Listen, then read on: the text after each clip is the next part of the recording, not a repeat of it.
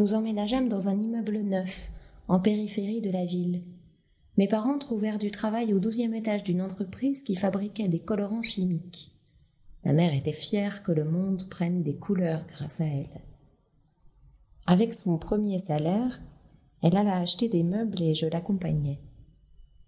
Dans la cave d'une villa familiale, un propriétaire nous montra un joli bric-à-brac.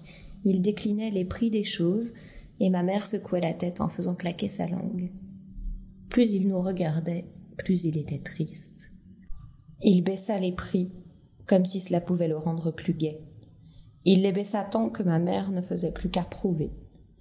Devant nous, cet homme avait honte de sa maisonnette et de la paix dans laquelle il vivait honte de ne rien pouvoir faire contre le tort qui avait été fait à notre pays, et il éprouvait une honte sans fond de ce que maman était contente de ses meubles. Bien que bouleversé, il a gardé la mesure. Il ne nous a pas humiliés en faisant des prix ridicules. Je ne savais pas qu'il existait une honte aussi décente. C'est elle qui nous souhaita la bienvenue en terre étrangère, au milieu de ce fatras bourgeois. Comme il sied à une cérémonie d'accueil, il y eut aussi un cadeau. Quand je lui ai demandé combien coûtait un kilim rouge, l'homme l'a soulevé de terre doucement comme si c'était un nouveau-né en disant Il est à toi. Il l'a fait sans soupirer et sans me coller un baiser dégoulinant sur le front. C'est ainsi que j'ai appris qu'ici, les bons sentiments avançaient sans bruit, en tenue de camouflage, comme les partisans. Le soir venu, je me suis couchée sur le kilim et j'ai pleuré. À partir de ce moment-là, les larmes m'ont visité une fois par semaine.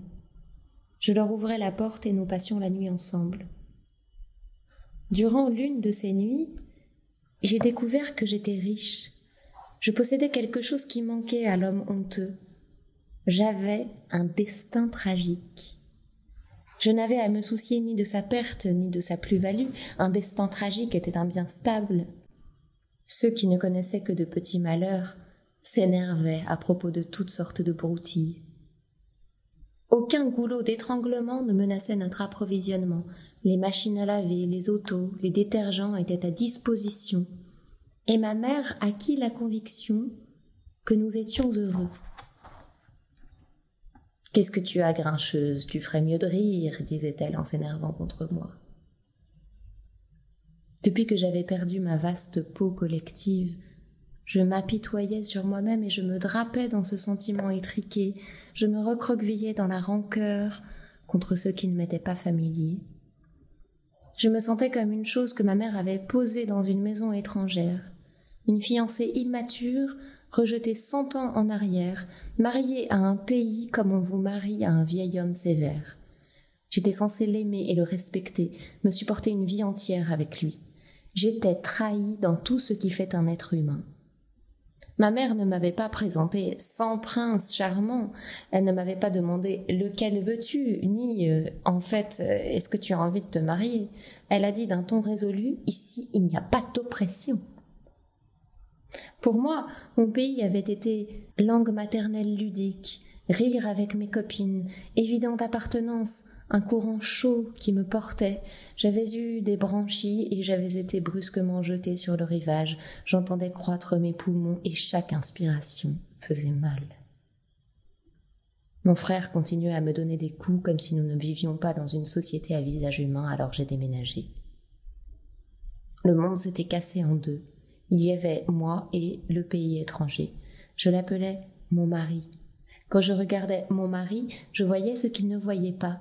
Son visage n'était pas rond comme la lune, c'était un grain de blé, oblong et dur. Je ne pouvais pas m'y reposer. Il était occupé à germer, à pousser, à mûrir jusqu'à la prochaine récolte et la suivante et celle qui suit la suivante. Comment ce visage dormait-il? Je voulais le prendre entre mes mains et le lisser, mais il me faisait peur. Ces paroles donnaient tout de suite naissance à des actes. Si l'on avait une idée, il ne la laissait pas flotter. Elle n'avait rien d'un ballon que l'on regarde évoluer en l'air.